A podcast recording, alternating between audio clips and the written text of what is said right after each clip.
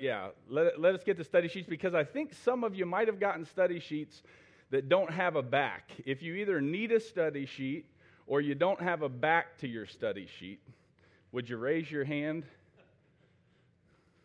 Unless you're doing the digital thing online, you can do that as well. Get on Cali Harbin Wi Fi and scan the QR code, and you can get it online as well. Oh, John, right there.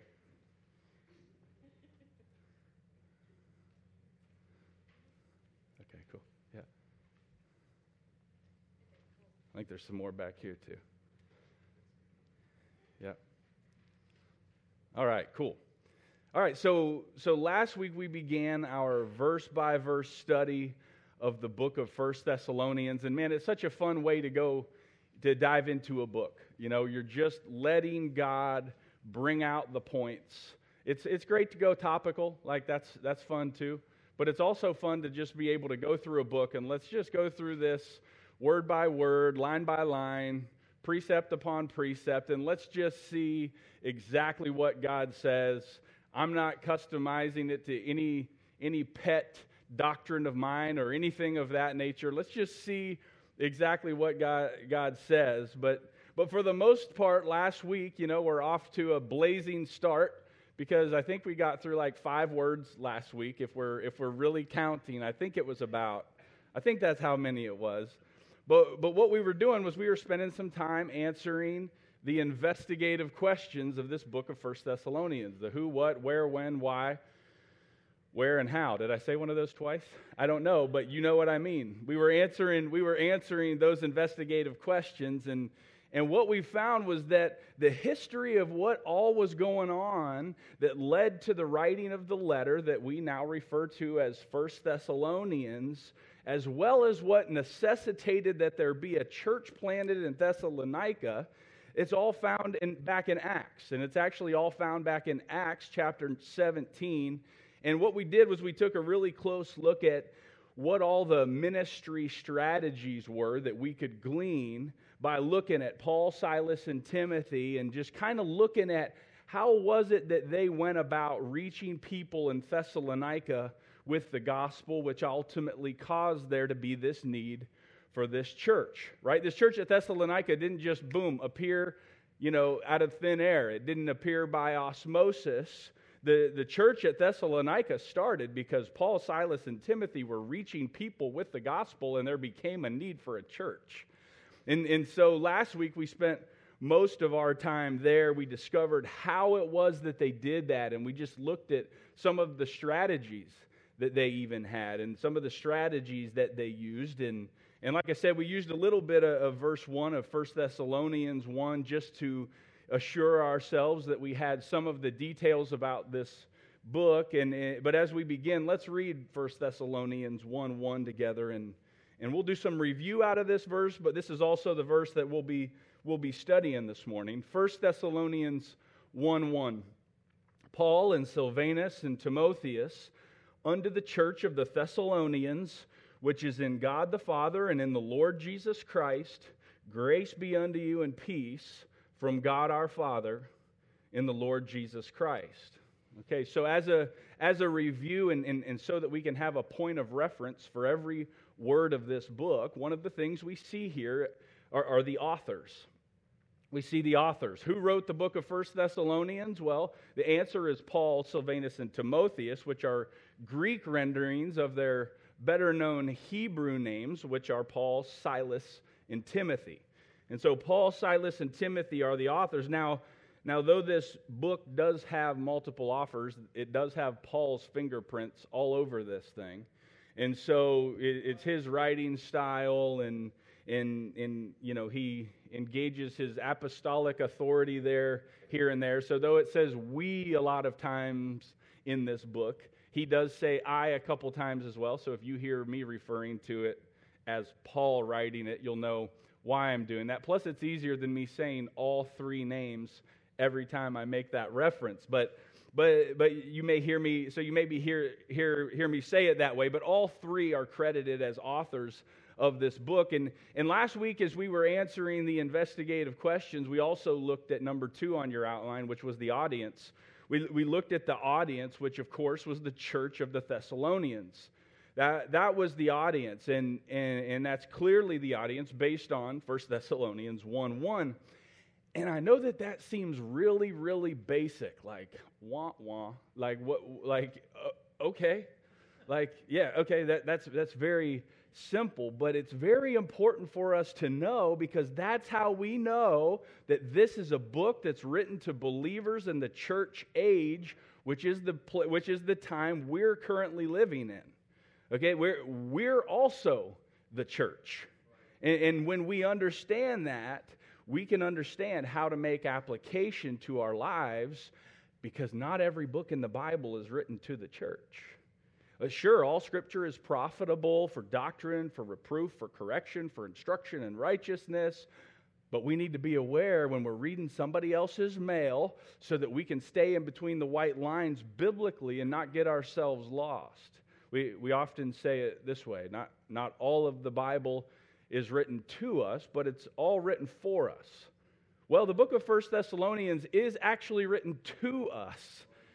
But not, but not only do we see that it's written to those of us that comprise the church, we saw that there's this special application to those of us that are living in the last days. There's a reference to the coming of the Lord at the end of every single chapter of the book of First Thessalonians. That's the theme of this book, preparing ourselves for the coming of the Lord.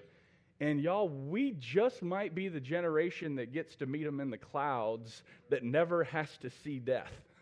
Can you imagine that? I'd be cool with dodging that one. But we, we just might be it. I'll, I'll tell you this we've got a better chance than anybody else who's ever lived. we, we, we've got a better chance than they do. But, but there's a special application to those of us living during this time period. And, and it just so happens that biblically, those of us that are living in this time period, according to Revelation 3, as it describes those of us living right now, the way God describes the, the people in this period of time is that word you hear a lot around here, which is lukewarm. And and that's, of course, something that, as you all know, that's something that God hates. And it just so happens that Thessalonians means hot springs. And, and, and, and so we were looking at that. And so I believe applying what we learned from this study and what we learn out of this book can cause us to be a church that's characterized by hot springs in a lukewarm age. And, and, and that brings us to where we'll begin this morning based on 1 Thessalonians 1 1. And, and, number three on your outline is the position of the church. The position of the church. 1 Thessalonians 1 1. Let's, let's, you can pull that up again. But we see that there's a, a statement made that the church of the Thessalonians is in God the Father and in the Lord Jesus Christ. Okay, now a church is a body of believers, so a, a church is comprised of individual believers. But how is it exactly that we, as individual believers that comprise the church, how is it that we are in God the Father and in the Lord Jesus Christ? What does that even mean and how does that work? So, first, I, I want us to look at the fact that, letter A, that we are in the Lord Jesus Christ. Uh, let's look at, uh, at that one first. We are in the Lord Jesus Christ. Listen, here's what happened, y'all. The moment that we got saved, we were placed in Christ. Christ took up residence on the inside of us, or Christ was placed in us, and we were placed in Him. And, and that concept of being in Christ, it's, it's found all through Paul's letters in the New Testament, but it's especially found in the book of Ephesians. In, in Ephesians chapter 1 and verse 3, here, here is what he, here's what he says. Listen closely. Blessed be the God and Father of our Lord Jesus Christ, who hath blessed us with all spiritual blessings in heavenly places. Here it is, where? In Christ. Verse 4 According as he hath chosen us, here it is again, in him, that's in Christ, before the foundation of the world that we should be holy and without blame before Him in love. So, according to verse 4, I want you to notice that God didn't choose who would be saved before the foundation of the world. He did make a choice, but contrary to popular belief, it wasn't that choice. He chose that those that would be saved would be placed in Christ. That's what he chose. God made a choice, but it wasn't the who, it was the where. It wasn't who would be saved that was chosen, but where those that would be saved would be placed. And those of us that are saved this morning, we're, we were placed in Christ. We are in Him. And so now when God looks at us, He doesn't see us for our sinfulness, but He sees Christ's righteousness because we're in Christ. But this verse also says something that, I, that is a little more confusing, and that's letter B, is that we've been placed in God the Father. Letter B, we, we've been placed in God the Father. Okay, so how does that work exactly? Well, this is a group of people that would certainly understand the doctrine of the Trinity. God is, God is three in one God the Father, God the Son, and God the Holy Spirit. And, and when we got saved, that God, the Holy Spirit of God took up residence inside of us, and we were placed in Christ. And 1 Thessalonians 1 1 teaches us that we were also placed in God. And here's how that works. So Jesus is, is praying to the Father before he's crucified in, in John 17. And, and, and Jesus is praying to the Father in John 17. He's praying for those that would believe in the future. What, a, what an incredible thought that is. That we have recorded for us in a book Jesus talking to the Father. And if that couldn't get any cooler, Jesus is talking to the Father about us. He's talking to those that would believe in the future. And, and, this is what Jesus lays out for us in John 17 20. Jesus says, Neither pray I for these alone but for them also which shall believe on me through their word. That's us, believers in the future, those that believed on Christ through these guys, through their word. Verse 21 that they all may be one, as thou, Father, art in me, and I in thee, that they also may be one in us that the world may believe that thou hast sent me. And, and, man, there's a lot that we can we can glean from that. But what I want you to see is, is that, that the Father is in the Son, and the Son is in the Father, and we are in them. Jesus says to the Father that they, future believers, may be one in us. So, believers in Jesus Christ are in Christ, and Christ is in God. So, just like 1 Thessalonians 1 1 says, we are in Christ and we're also in God. What an incredible reality that is because of the ramifications of that. So, so again, now we're, that we're in Christ, when he looks at us, he doesn't see our sinfulness, but he sees Christ's righteousness. And because we're in Christ, we are now perfect positionally. That's, that's, our, that's our position, meaning that because of our, our position before God is in Christ, He sees us as perfect. And not only did He place us in Christ the day we got saved, what came along with that is that He sealed us. So we're placed in Christ. We receive his righteousness. The Holy Spirit takes up residence on the inside of us, and we're sealed so that we can't lose what, we lose what we, we received. In Ephesians 4 in chapter in verse 30 says it this way.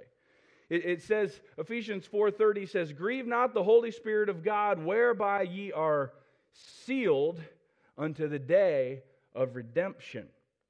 We're sealed unto the day of redemption. There's no getting out. We're sealed in Christ in God. The day of redemption that this verse mentioned is, is when life is, life is over and we get new bodies incapable of sinning. What a, what a glorious day that will be. And, and God basically says, until that day, you're sealed, so you can't get out. And I believe that's connected to, to what this verse says next in 1 Thessalonians. I have it on your outline as the greeting from Paul. I think it's connected to what he says next. Here's, here's what he says in, in verse 1. Read it again with me. Paul and Silvanus and Timotheus unto the church of the Thessalonians, which is in God the Father and in the Lord Jesus Christ. And here's what he says next Grace be unto you and peace from God our Father and the Lord Jesus Christ. Now, understand something.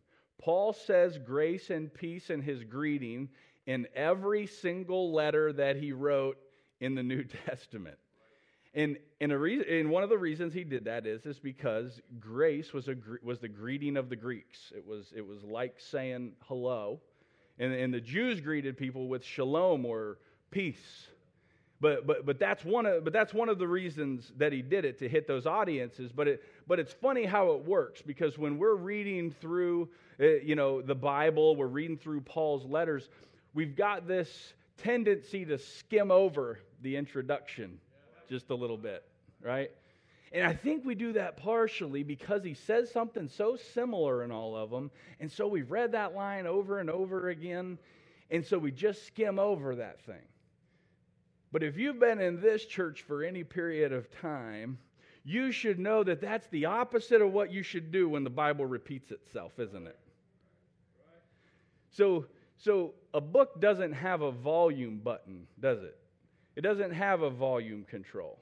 So when God wants to turn up the volume, he repeats himself. So, so I don't think we should begin this study by skipping over something that God inspired Paul to repeat in every single letter that he wrote. I think that would be a bad idea. I think we should make a big deal of the things that God does. So, let, so let's look at this. Paul says, I want you all to have the grace and peace that comes from God our Father and the Lord Jesus Christ. And you know what? when you understand what we were just looking at, when you understand that we're in Christ and in God, and that means we've received Christ's righteousness. And when God looks at us, He doesn't see us for the sinful, stupid stuff we've done, but He sees us, sees Christ's righteousness. You realize the unbelievable, matchless grace of God.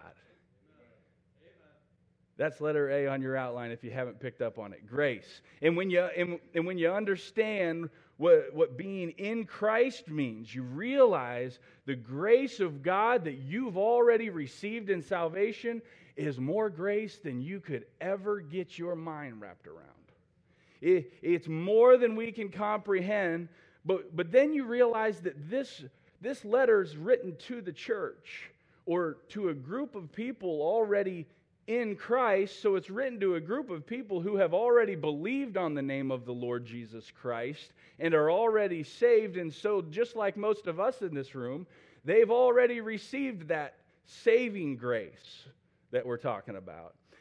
And so, though we've already received more grace than we could possibly comprehend in salvation, this verse is teaching us that God's got even more for us. He has an endless supply. Have you ever seen how John chapter 1 and verse 16 puts it? And of his fullness have all we received, and grace for grace, or grace on top of grace. It's just piling up with God. It's, it, it just keeps piling up. That's the character of the God we serve. The way, it, the way it's put in 2 Peter chapter 1 and verse 2, it, it says it this way Grace and peace be multiplied unto you through the knowledge of God and Jesus our Lord. So, so again, that's God's heart towards us when it comes to this thing of, of grace and, and, even, and even of peace. He says, My desire isn't just that you'll have a little bit, but that it'll be multiplied unto you. And, and that verse also teaches us, along with 1 Thessalonians 1 1, that God wants us to have peace that comes from Him. Letter B, peace. He, he wants us to have the peace from God. And, and the way that it works and the, and the way that this whole thing comes together is being in Christ and in God, just like we talked about, has activated grace and peace, and these things go hand in hand. Are you hearing that? I, am going to show you what I mean because God pulls this whole thing together and He explains how all of this comes together in Romans 5 1 and 2. When Paul says this, listen carefully. Therefore, being justified by faith, if you've been justified by faith, it means that you are saved and have been placed in Christ and in God. So, because of that, we have, continuing on in the verse, peace with God through our Lord Jesus Christ. Listen, now we have peace with God. You see, the Bible teaches us that those that don't believe are condemned already and are enemies of God, just like we once were. But now, through faith in Christ, we have peace with God. Being in Christ activated the peace. Verse 2 By whom also we have access by faith into this, and there it is again, grace. That grace is activated by faith or by being in Christ and in God, wherein we stand and rejoice in the hope of the glory of God. Okay, do you see how those verses connect those dots? Do you, do you see that? You see, according to verse 2, faith in Christ or being in Christ and God gave us access to God's grace that He desperately wanted us to receive. And according to verse 1, faith in Christ or being in Christ and God gave us peace with God when we were previously condemned and were enemies and were anything but at peace with God. And, and, and, so, what Paul does in Romans 5 1 and 2 right there is he basically clears off some space to give us some insight into that greeting that he uses in every single letter that he wrote. And he just ties these ideas together and connects the dots. It's something else I'd like for you to see about peace is that, like I just mentioned, certainly peace was made between us and, God the day we got saved and were placed in Christ and God. And, and I briefly mentioned it earlier, but if, if you're placed in Christ and God and your sins have been forgiven, then, and, and when God looks at you, he sees his righteousness instead of your sinfulness, and the Holy Spirit has taken up residence inside of you and sealed you. And the fact, I want you to see that the fact that we're sealed is so unbelievably monumental because he sealed you so that you couldn't lose the salvation that he gave you. And that, is, that is, man, when you understand that, that, that, that, that's huge. You know, if you could lose it, then you weren't really sealed, were you?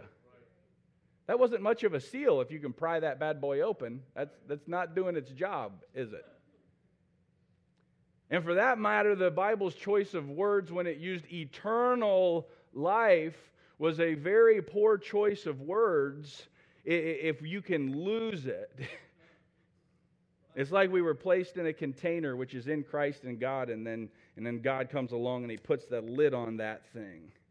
But, but when you understand those things and you realize that God has you safe and sealed until the day He takes us to heaven, then at that point you can really understand peace on a whole different level than you've ever understood it before. He wants to give us peace. He wants to be our peace. And when we understand the ramifications of being in Him, there is no greater peace. Peace was made between us and God. But not only that, we can have peace because we know that if we genuinely got saved, then we've been placed in Him and Him in us, and we are sealed so that we can't lose the salvation that He gave us. Our salvation has afforded us the ability, y'all, to have certainty that we will spend forever with the Creator in heaven, and we're incapable of losing our salvation, and that should bring us some unbelievable peace in our lives. You know where peace is impossible to find? In the life of somebody who doesn't know if they did or didn't do enough today to lose your salvation peace is absolutely impossible to find in, in that place because when you understand the gravity of your eternal destiny, you can't have peace believing that. And God wants us to have that. How in the world are we supposed to fulfill the mission that God has for our lives to reach other people with the gospel if we don't even know if we've been a recipient of it ourselves? What a mess.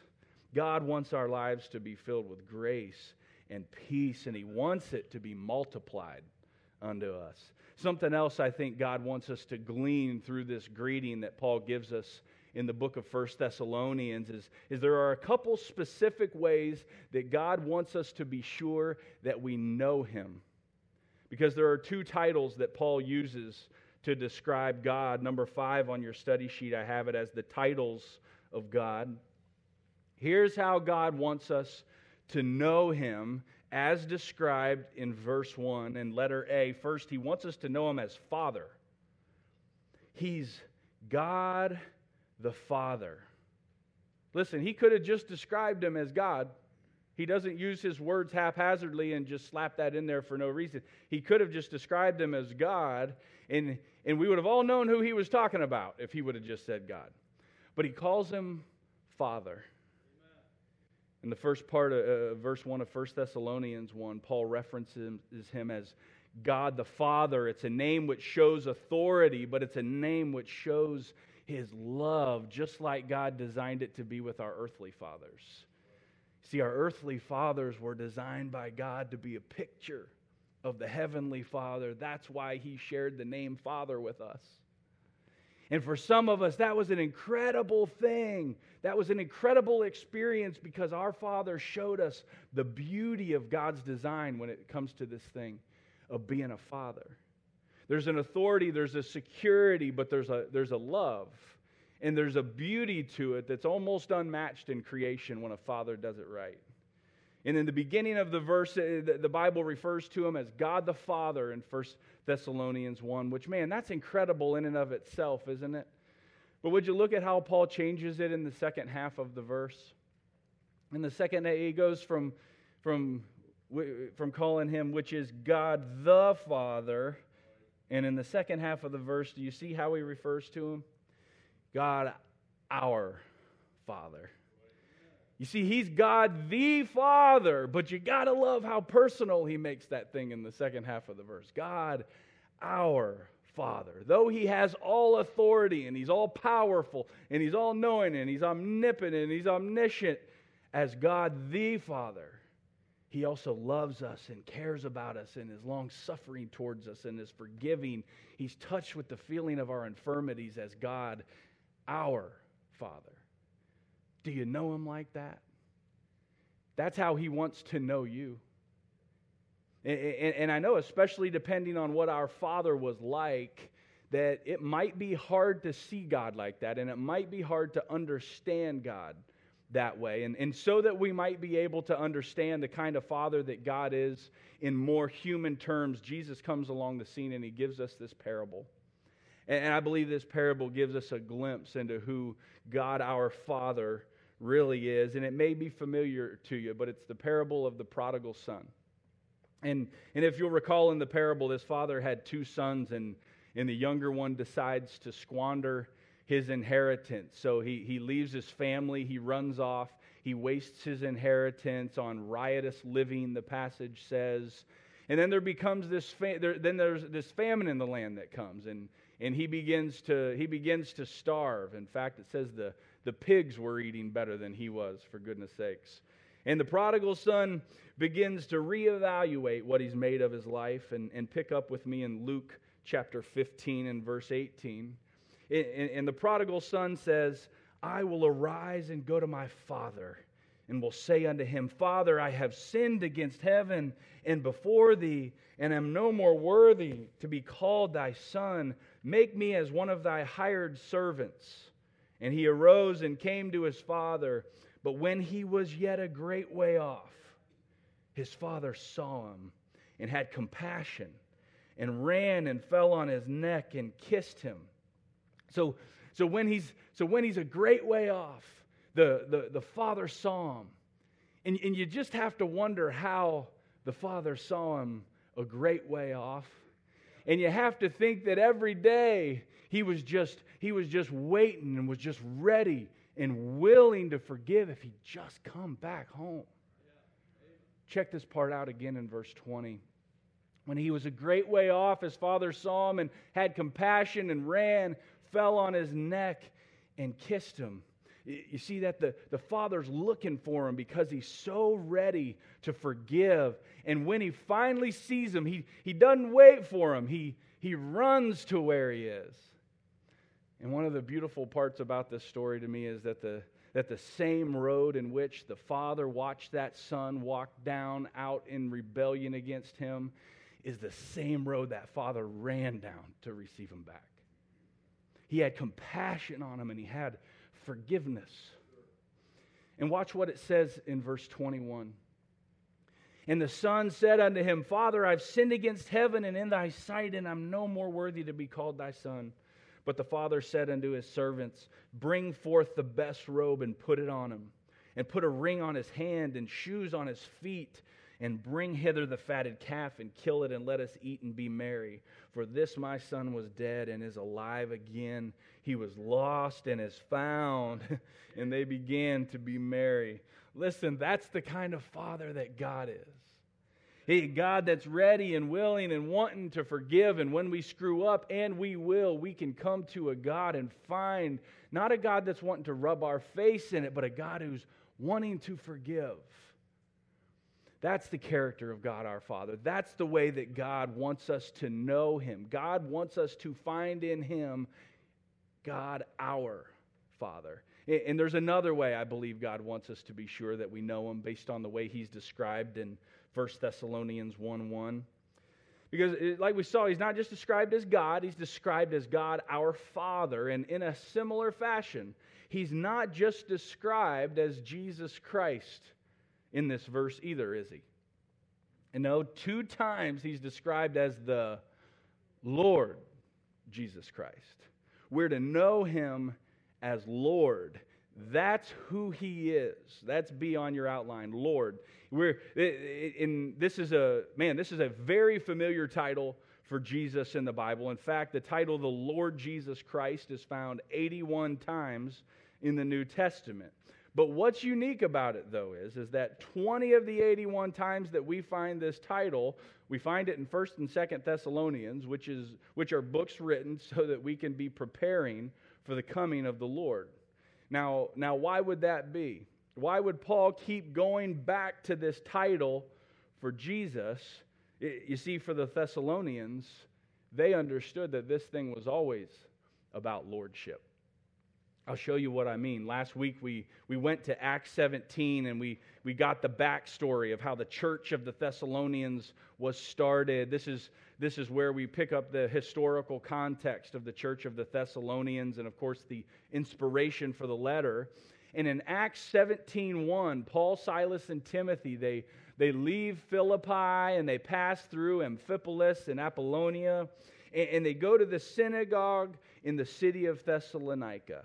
And, Paul begins to take the Old Testament scriptures and, and he begins to reason with them and to show them that Jesus was the Christ. And he likely showed them some of the pictures and types in the Old Testament that some of y'all are familiar with. And and last week, what we tried to do was try to pretend like we were back there with Paul and tried to imagine some of the things that, that he might have said to him. And, and we went through some of the Old Testament prophecies that clearly prophesy about Jesus being the Christ, Jesus being the, the Messiah. And, and verse 4 of Acts 17 says that for some of them, light bulb comes on and they believe. But verse 5 says that some didn't believe didn't believe, and they grabbed some lewd fellows of the baser sort. I, I told Nathan, couldn't make that. I told Nathan afterwards, you're, you're, you're a lewd fellow that sort of plays the bass.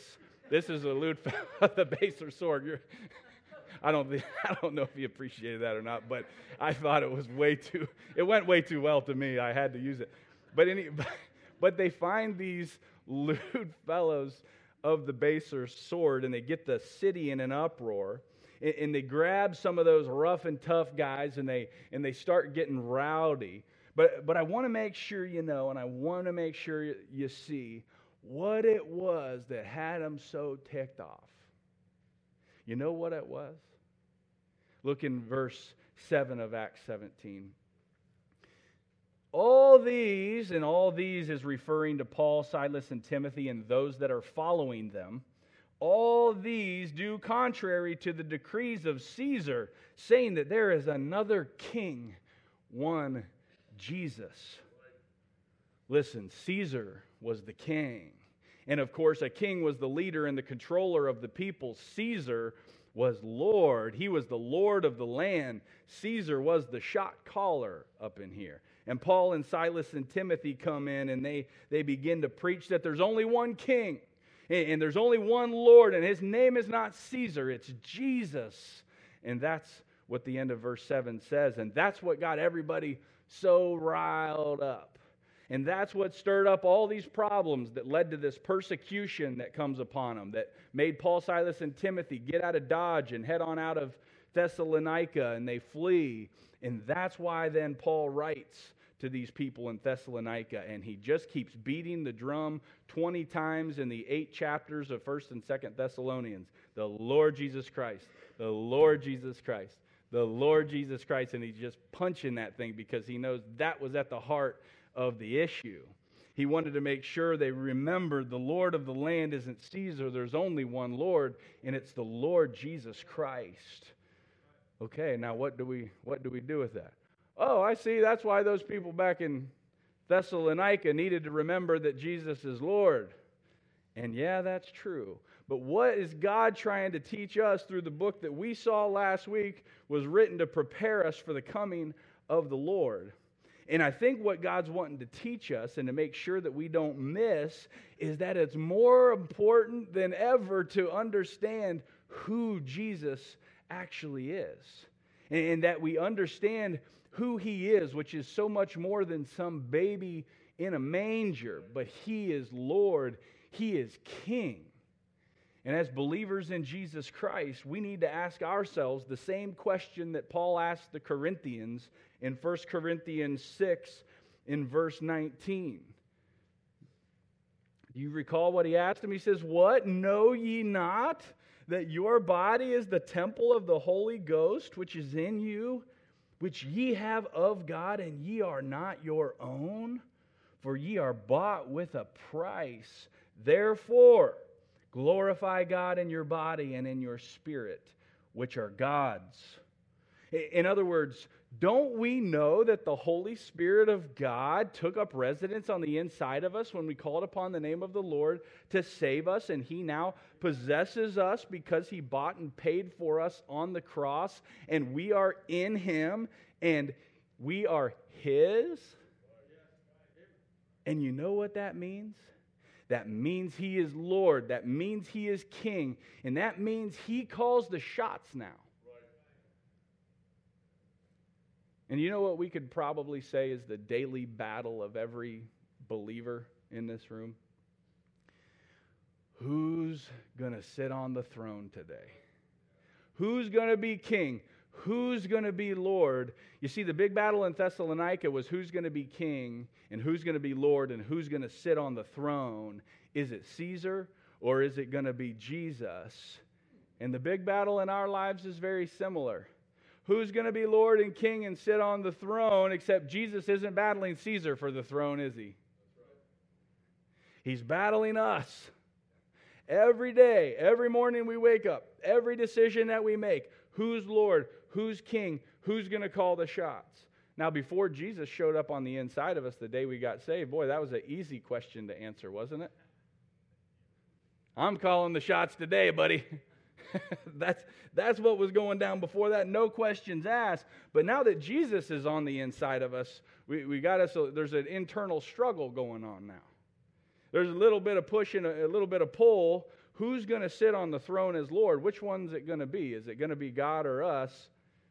And the reality is, believers in Jesus Christ, we have a, we have a lot of satanic tendencies when it comes to this thing. I'll explain what I mean by detailing the fall of Lucifer. Lucifer, of course, later known as Satan. Understand, Satan wasn't always the way that he is now. He was created by God, he was perfect, and then there was a day that iniquity was found in him. And we see what that sin was in Isaiah 14 12. In Isaiah 14 12, he says, How art thou fallen from heaven, O Lucifer, son of the morning? How art thou cut down to the ground, which didst weaken the nations? For thou hast said in thine heart, I will ascend into heaven. I will exalt my throne above the stars of God. I will sit also upon the mount of the congregation in the sides of the north. I will ascend above the heights of the clouds. I will be like the Most High. I, I want you to see something in, in these verses. This, this whole thing is about lordship, and this whole thing is about a throne. Lucifer or Satan wanted to sit on and exalt his throne, but I do want you to see something very interesting. In verse 13, Lucifer uses the word also. He says, I will sit also. You see that? And it, it, he doesn't say, I will sit instead of, I will sit also. In other words, I'll divide that with you. And then in verse 14, I want to bring to your attention, he uses the word like. He said, I will be like the Most High, or he will be like God. And notice he didn't say, I will be the Most High. He wanted to be like the Most High. In other words, he said, I will sit also with God and I will be like God. He, he isn't saying he wanted to, to kick him out, he's saying he wanted to share his lordship. You call some shots, and I'll call some shots, and we'll share this thing. Sharing's a good thing, right, Lord? we we teach the kids to share, right? And, and we know that, that God isn't going to share his throne or his glory or his lordship with anybody. But here's what I want to make sure that you see that's exactly how we approach it, isn't it? God, you can stick around. I definitely don't want to lose you completely because I don't want to go to hell you, you know, you can stick around and call some shots too, but why don't we share this thing and why don't we share the Lordship?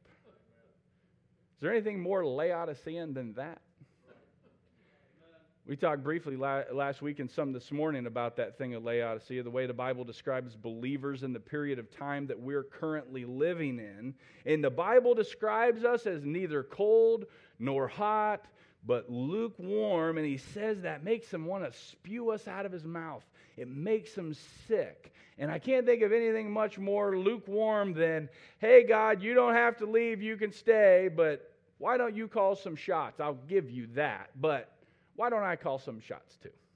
Why don't we just share this lordship thing? Just a little bit of hot, a little bit of cold. You see, a lot, a lot of us have grown up in the church, and so, my gracious, we would never consider leaving the faith or anything crazy like that. But you know what we would most definitely do? God, I want you to call some shots. I'm cool with that. But don't mind me if I'm just over here calling a few of my own in the meantime. I'm not trying to run you out of town, God, but I want to sit on the throne also and call shots and have lordship like you. But you know what? You know what the, the end result of that actually is? Listen, there's only one way it can actually shake out because sharing lordship doesn't work. The end result of that is what we find in Matthew 4, verses 8 through 10. Remember when, when Satan is tempting Jesus in the wilderness? Satan comes to Jesus and he's he, he, you know, he, Jesus had been fasting for 40 days and nights, and Satan says, If you're the Son of God, turn these stones into bread. And then Satan says, If you're the Son of God, jump off the pinnacle of the temple and have your angels catch you. And then verses 8 and 9, Satan says, I'll give you all the kingdoms of the world and all the glory of them if you'll just do this one thing for me. Y'all listening? If you'll just do this one thing for me. And Satan gets to the bottom line, which is how it shakes out when you try to share the throne and you try to share lordship. And he says in verse 9, All these things will I give thee if thou wilt fall down and worship me. You see, the bottom line is if you share the throne and you share lordship with God, you have to share worship. I'll worship you a little bit, God, as long as you worship me too.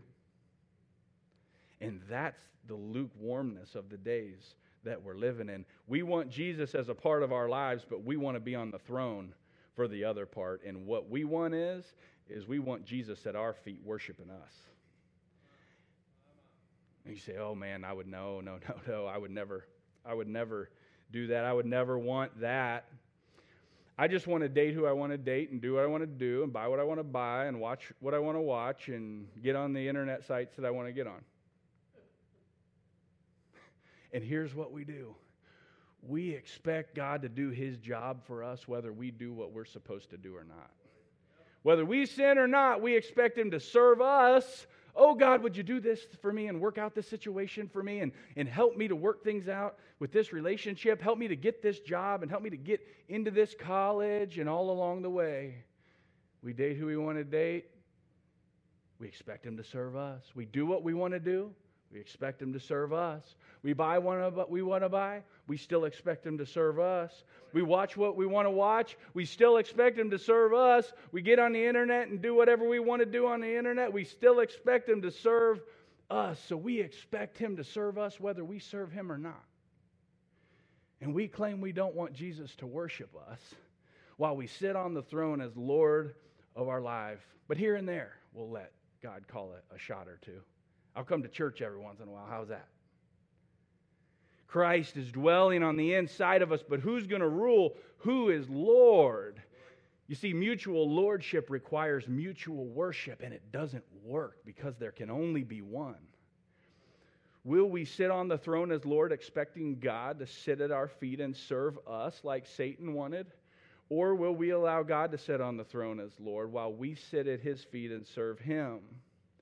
And that's what I mean when I say we oftentimes have a pretty satanic tendency when it comes to this thing of lordship. And just like the Thessalonians, I, I believe that God wants us as believers that are preparing for the coming of the Lord. I believe God especially wants us to know Him and to serve Him for who He is, which is Lord. It, it, it, listen, there, there's a lot of things I think God wants to teach us through that greeting in First Thessalonians that's really easy to skim over and to fly across so that we can get to the good stuff. But as believers that are preparing for the coming of the Lord, God wants us to, for, to have multiplied grace and peace in our lives as a result of us being in Christ. God wants that for us, and, and we have access to all of that that we could ever need and in the midst of God pouring out that grace and peace to us, there are some specific ways that God wants us to know Him. He wants us to know Him as Father. Maybe, maybe some of you didn't have a father that was anything like the father in the parable that I described. Maybe you did. You may not have found that in your earthly father, but that's who your heavenly father is, and that's how he wants to know you. He wants to be that kind of father to you, maybe the kind that you've never had. But he also wants us to know him as Lord. God keeps pumping that word Lord all throughout this book. The Lord Jesus Christ, the Lord Jesus Christ. It's as important as it's ever been, and maybe more important than it's ever been, that we get that thing nailed down and we quit trying to be the Lord and the King of our lives and trying to share the throne with God, which ultimately ends up with Him worshiping us, and we hop off that throne and we serve the one as Lord that bought and paid for us so that we're prepared for the coming of the Lord. Jesus, we, we thank you for who you are, God. Though you, you are Lord and you are worthy of all, God. And, and, and we should, we need to get, hop off of that throne. We also are thankful for the way that we can find you as Father. God, I pray if there's anybody here today who's never found you as Father and as Savior and as Lord, I pray, God, that today would be that day.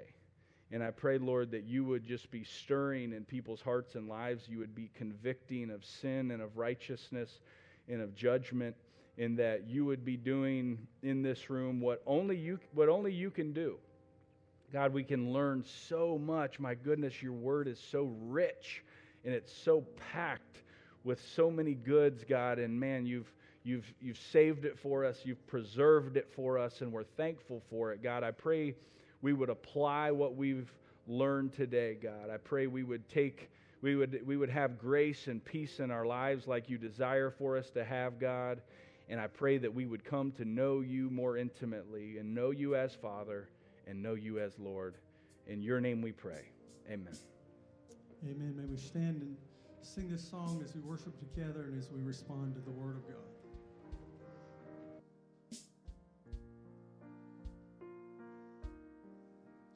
Just